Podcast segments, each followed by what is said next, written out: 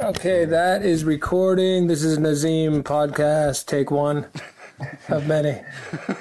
Okay, let's do it. Here we go. Welcome to another episode of the Survivor's Guide to the Coronavirus with Nazeem Hussain. Uh, and uh, wow, what a treat! Today we have the great man Arj Barker in the virtual house. Welcome. Hey, buddy.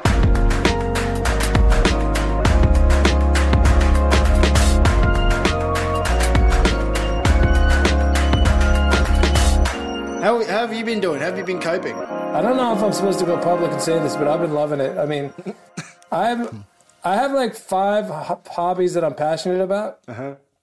but I rarely get time to really give them the time that I'd like to. Yeah. Now I have no choice but to. It's like, yeah, you better do your damn hobbies. What else are you going to do?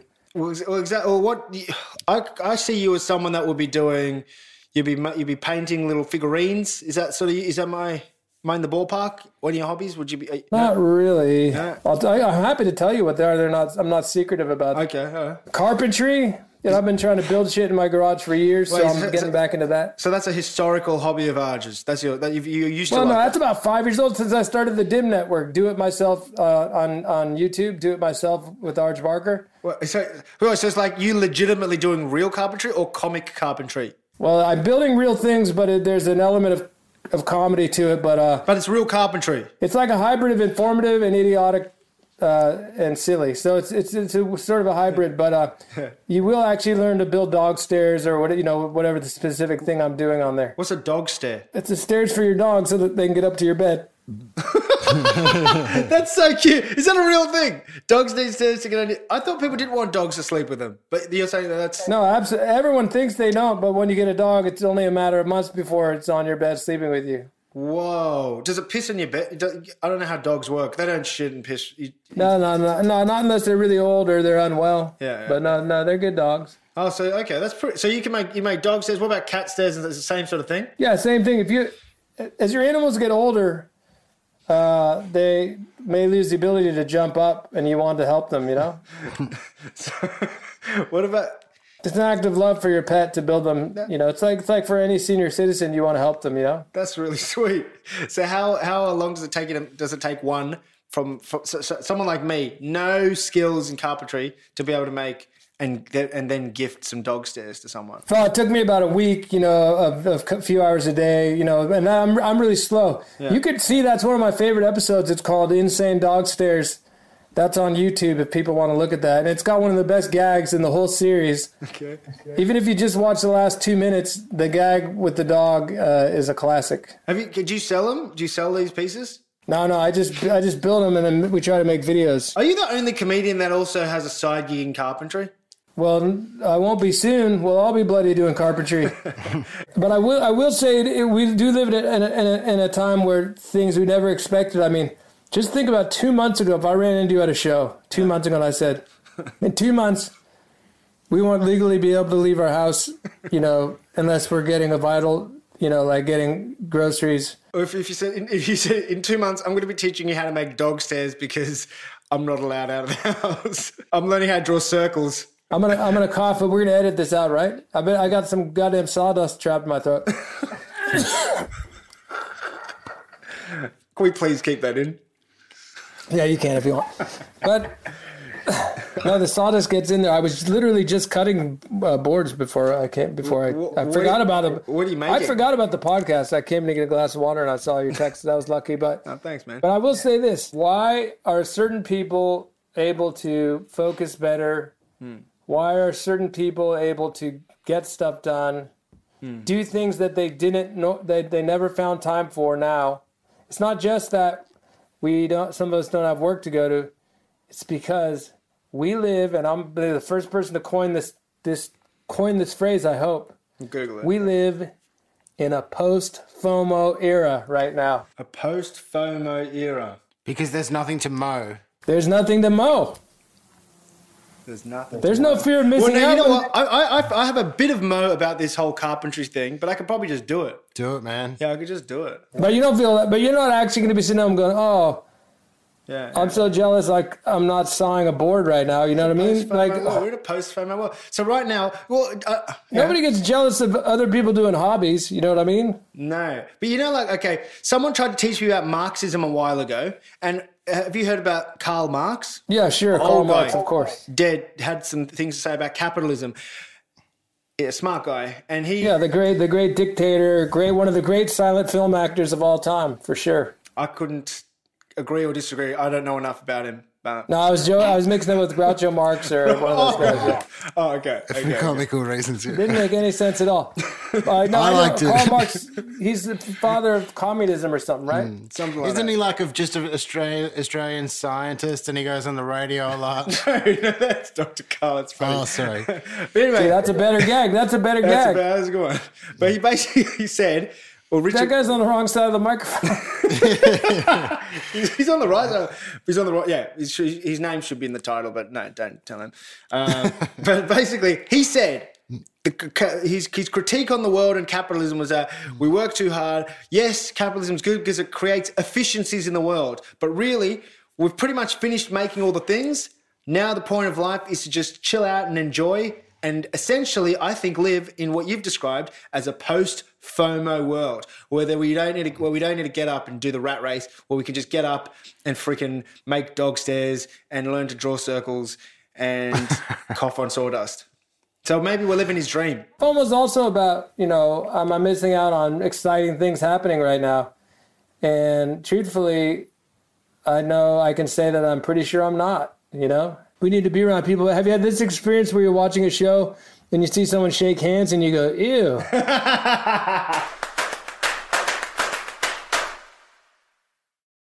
Well, people with anxiety now apparently are seeing their levels of anxiety drop, or no, something about people with anxiety feeling a little bit better because now everyone is sort of, we're all on the same page and there's some sort of relatability now. We might need to edit that out just for factual purposes. I mean, yeah, it's it's it's moved the goalposts. You know, germaphobes are now like the the rational people.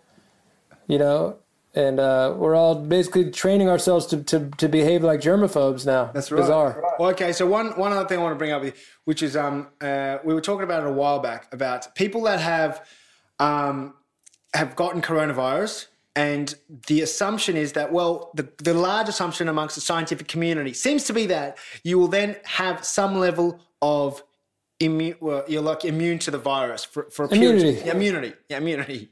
As a word, um, and then those people are like a first class, you know, they're they're like first class citizens because they can walk around, talk to people, touch people. They can go visit sick people, and they won't catch stuff. So they have they should be given. And I we'll talk about. I remember being mocked by the producer James, who said should be on the other side of the mic. He said is something to something to the effect of that's what happened in um, World War II, and that worked out really well. Was you or someone that said that? But I heard today that in two places in the world, I can't remember where, they're actually issuing certificates, which is apparently not that good an idea because you can just give the certificate to your friend if you are immune. And they're called immunes now. And some other place where you where your phone has a QR code, so if you're out and about, you can just be like, "Hey, I'm an, I'm an immune. I can do what I like," kind of thing. So, what do you think of the idea of people that have gotten onto the other side of coronavirus been given some sort of special tattoo or passport? It seems fair. I guess it's fair enough if they can prove beyond a doubt that you actually get immunity because they really don't know that. And also, this thing could mutate, so you might get one version, and then and uh, six months later, there might be a different version around that you're not immune to. So it's not as black and white as people would like to make it make it sound. And there's really n- there's no concrete evidence that it causes immunity yet, as far as I know. That and I, but I'm not an expert nor a scientist, but I mean I do read at least two or three articles a day. But also, Arj, that's pretty much the same answer that a like doctor gave to us when Naz asked that same question, which he's habitually asking everyone we come across. I just feel like there needs to be some sort of silver lining to, to this whole thing. No, you're just obsessed with the idea of this tattoo. because it's sort of it's a bit of it's a ray of hope, you know. If you've gotten it and you get over it, but then apparently that encourages us to do this other podcast. People are they they're back in the day. They used to be like you know chickenpox parties or immunity parties. So even historically, in medieval times, when someone would have like some gross disease or illness, they would people would take the scabs and then mix it up and drink it to try to get the disease, so that they get a lower version of it, and then they could become immune, and then they are known as immunes. Anyway. So you're saying you want to make some Corona shakes?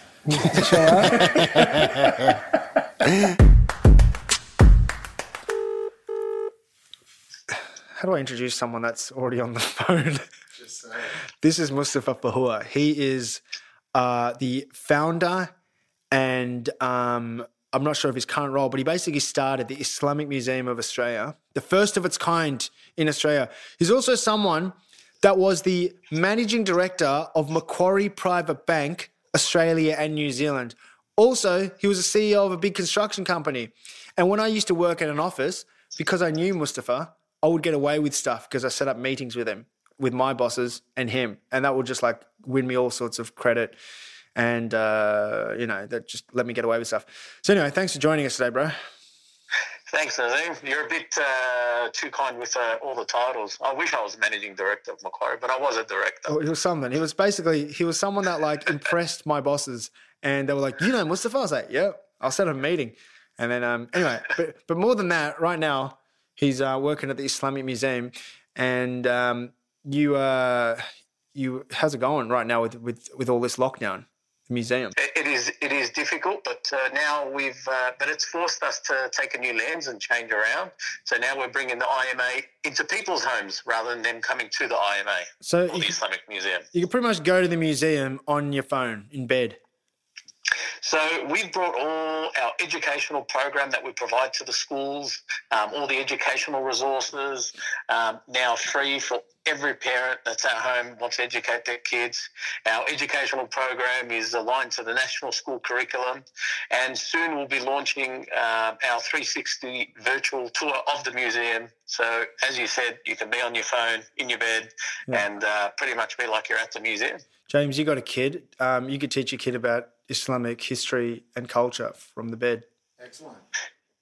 Yes. Hey, also, um, how, how's Ramadan um, looking for the Muslim community right now? It's pretty weird, huh? Yeah, it's a bit, uh, you know, a, a lot of the Muslims are sad, but uh, as I say, I try to look at the positives of every, uh, you know, everything that happens. So you get to spend more time with your family, you get to be at home, Yeah. um, you know, pray at home. But yeah, it's unfortunate the mosque was closed, and normally that's, uh, you know, this month is a month of gathering and sharing food and meeting people, and everyone gathering at the mosque with Tarawih prayers. Yeah. So it's a bit sad. but, Okay, so that, so what he just mentioned was it's a thing called tarawih prayers. So no, so Muslims we don't eat from sunrise to sunset. Don't eat or drink water. Yes, not even water. No sex either. And then um, once the sun sets, we can eat, and then we pray. And then there's like then there's a bit of a break, and then there's like the normal night prayer. But then during Ramadan, there's like a long prayer. Normally, men and you know and people go to the mosque and you pray, but it's really quite a long prayer. Um, but now, because we can pray at home, I find myself doing very short verses of the Quran, um, which is probably sort of goes against the spirit of. But anyway, I'm doing it. But you were telling me, Moustafa, about this live streaming thing. Some mosques were thinking about live streaming the prayer from the mosque.